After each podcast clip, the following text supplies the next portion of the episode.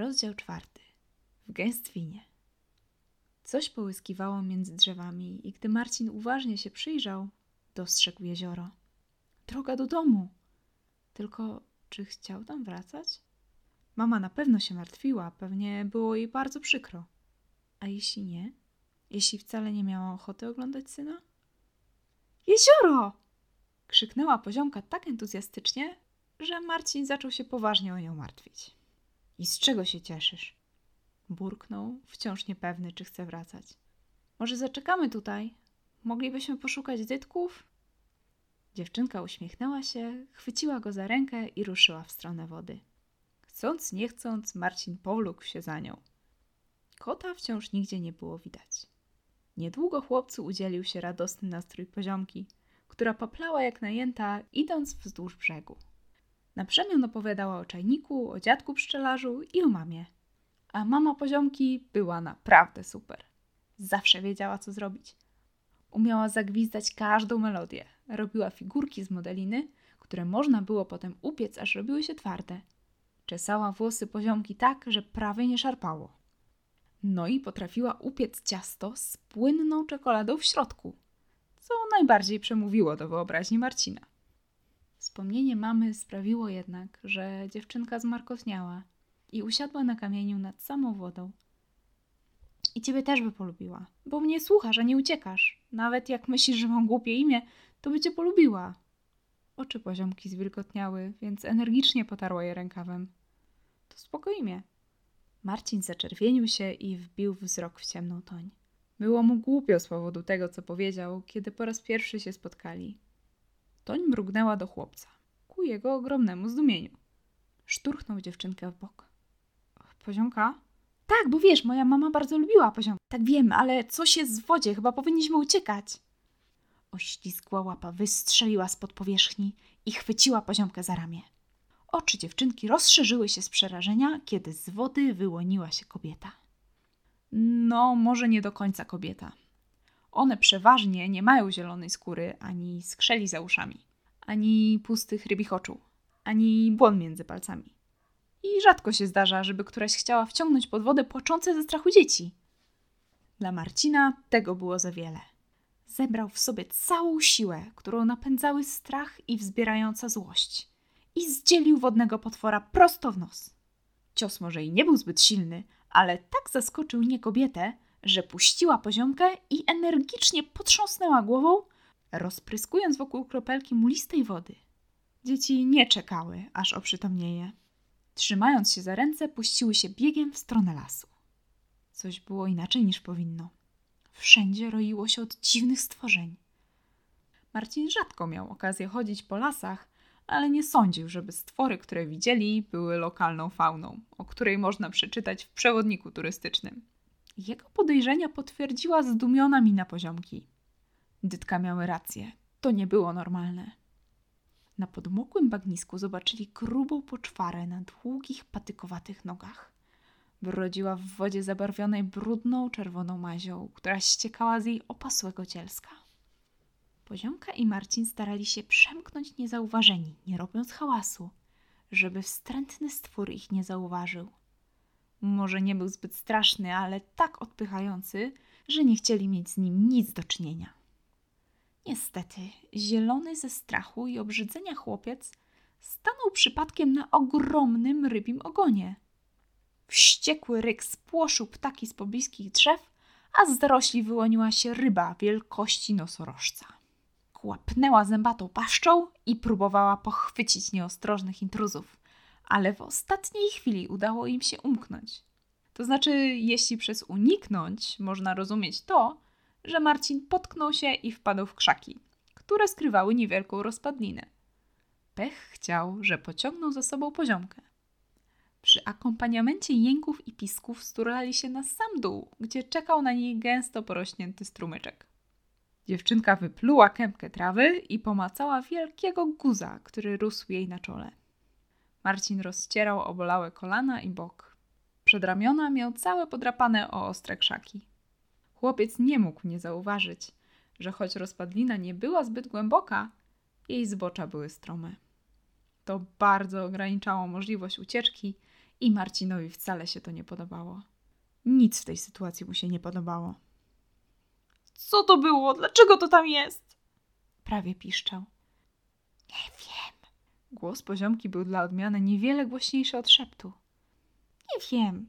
Znaczy, była tu pielica i o tym tłustym czymś też chyba słyszałam, ale one się nie pokazują. Już nawet nikt w nie nie wierzy, nie wiem co one... One... Marcin? Usłyszeli ciężkie kroki i pluskanie wody.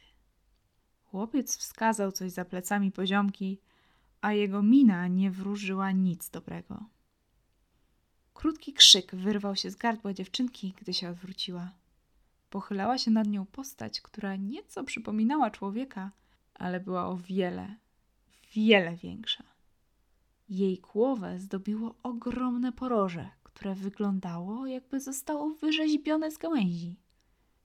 Ręce stwora sięgały do samej ziemi, a wieńczyły je, oczywiście, długie, szponiaste palce. Zaraz zaatakuje, pomyślał Marcin i skulił się w oczekiwaniu na cios. Jednak nic takiego się nie stało. Chłopiec przez palce spojrzał na twarz stwora. Wydawała się całkiem łagodna. Głębokie zmarszczki przypominały zagłębienia w korze, a oczy miały kolor muchu. Drewniane usta uśmiechnęły się. Tym razem, na szczęście, nie było ostrych zębów. Leszy? Wyszeptała poziomka z zachwytem.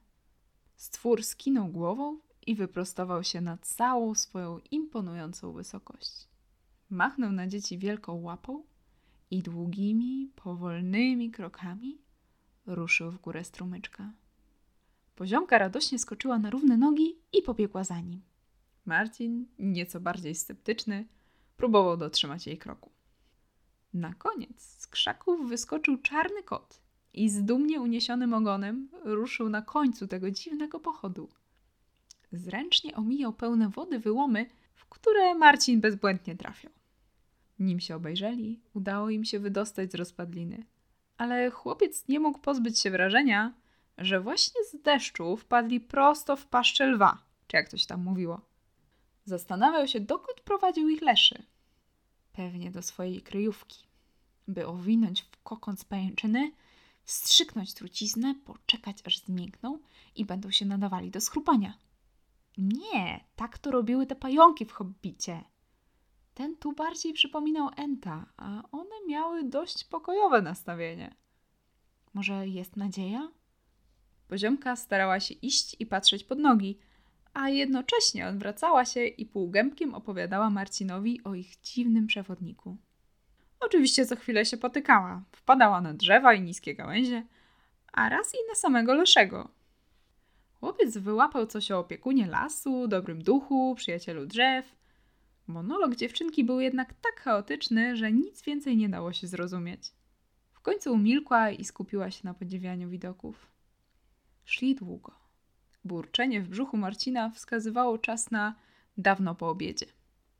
Telefon zgubił gdzieś pomiędzy strasznym dziwadłem numer 1 a okropnym stworem numer 782. I po raz pierwszy w życiu zaczął żałować, że nigdy nie nosił zegarka, który dostał na komunie. Był ciężki i brzydki, ale teraz bardzo by się przydał. Marcin był pewien, że niedługo zacznie się ściemniać. Inne istoty, w tym leśne zwierzęta, chyba trochę bały się Leszego, bo starały się trzymać z daleka. Owad wielkości cielaka, na którego widok Marcinowi żołądek podskoczył do gardła, zasyczał gniewnie, gdy się zbliżyli. Leszy mruknął tylko, a stwór rozwinął skrzydła i z odgłosem stada szerszeni odleciał w głąb lasu. Spotykali nie tylko potwory z dawnych wierzeń. Gdy przechodzili, lisica przyglądała im się uważnie, a jej młode ciekawie wystawiały łebki z zabezpiecznego muru, którym była ich mama. Między drzewami Marcinowi udało się dostrzec kilka dzików, które ryły ziemię w poszukiwaniu czegoś do jedzenia. Wiewiórki z gracją przeskakiwały z gałęzi na gałąź, powiewając rudymi kitami. Ptaki śpiewały między koronami drzew, od czasu do czasu błyskając wśród liści kolorowym upierzeniem. Marcin wypatrzył nawet czerwoną czapeczkę dzięcioła, który potwierdził swoją obecność, głośno stukając dziobem w korę drzewa.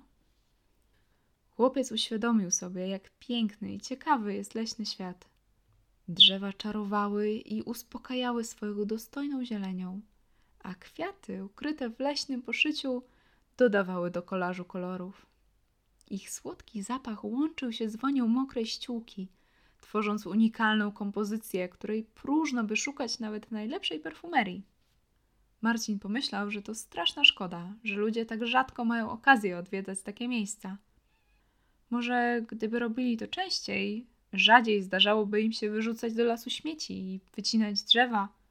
Może czasem trzeba po prostu odetchnąć powietrzem przesyconym zapachem natury, żeby zdusić w sobie chęć jej niszczenia. Choć Marcin nigdy wcześniej się nad tym nie zastanawiał, zdał sobie sprawę, że zupełnie nie rozumie myśliwych. Zobaczyć piękną sarnę i pomyśleć strzelę. To wydawało się beznadziejnie głupie. A może niektórym zwyczajnie przydałoby się spotkanie z południcą albo rozwścieczonym leszym, żeby trochę inaczej spojrzeć na świat? Najdziwniejsze ze wszystkiego było milczenie poziomki. Marcin był gotów założyć się o wszystkie swoje komiksy, że nie byłaby w stanie milczeć dłużej niż było to konieczne do zaczerpnięcia oddechu. Teraz wiedział, że gdyby to zrobił, musiałby się rozstać ze swoimi skarbami. Dziewczynka szła za Leszym i z szeroko otwartymi ustami rozglądała się wokół. Była oczarowana tym, co widziała. Nie bała się tak jak Marcin. Pewnie zupełnie nie przejmowała się tym, że leśny wielkolud może prowadzić ich w pułapkę. No i był jeszcze kot. Marcin mógłby przysiąc, że to ten sam zwierzak, który kręcił się po okolicy od dnia jego przyjazdu. Oczywiście kot mógł łazić po wiosce od dawna, wolny, ale rozpieszczony przez gospodynię. U tej trochę kiełbasy, kawałek kaszanki u innej. Chłopiec może nawet by pomyślał, że tylko mu się wydawało, że kot go obserwuje. Dziwnie inteligentny wyraz pyska zwierzątka to też mógł być przypadek, prawda? Mógł pomylić dytka z myszami. Ale to, jak spokojnie szedł za parą dzieciaków i duchem z dawnych wierzeń, otoczony przez najróżniejsze potwory, było zdecydowanie dziwne. To nie było typowe kocie zachowanie. Jakby w odpowiedzi na podejrzliwe spojrzenie Marcina, kot utkwił w nim swoje pomarańczowe ślepia, które zdawały się mówić: A co ty wiesz o kotach, mały człowieku? Chłopiec wzdrygnął się i odwrócił wzrok. Czarne myśli Marcina rozwiały się, gdy dotarli na skraj lasu. Chłopiec aż podskoczył z radości. Nie mógł wierzyć, że udało im się wydostać. Nagle wszystkie niesamowite stwory, które widział przecież na własne oczy, wydały mu się odległe jak niedawny sen burzy. Obejrzał się dopiero, gdy znalazł się na ścieżce prowadzącej do wsi. Był sam. Przestraszył się, że zgubił gdzieś poziomkę, więc głośno krzyknął jej imię. Nie musiał długo czekać. Już po chwili wybiegła z pomiędzy drzew. Za jej plecami wielki cień oddalił się w głąb lasu. Dziewczynka zrównała się z Marcinem i zaczęła skakać wokół niego i głośno się śmiać. Radosny potok słów popłynął, jakby pękła w niej jakaś tama. Widziałeś tego robala? Miał chyba z milion nóg, a tamte skrzaty w trawie jak się pochowały i jeszcze te inne co tak jakby zwisały. Wow! Przy akompaniamencie poziomkowych zachwytów ruszyli w drogę do domu. Marcin był okrutnie głodny i zmęczony. Wszystko było po staremu.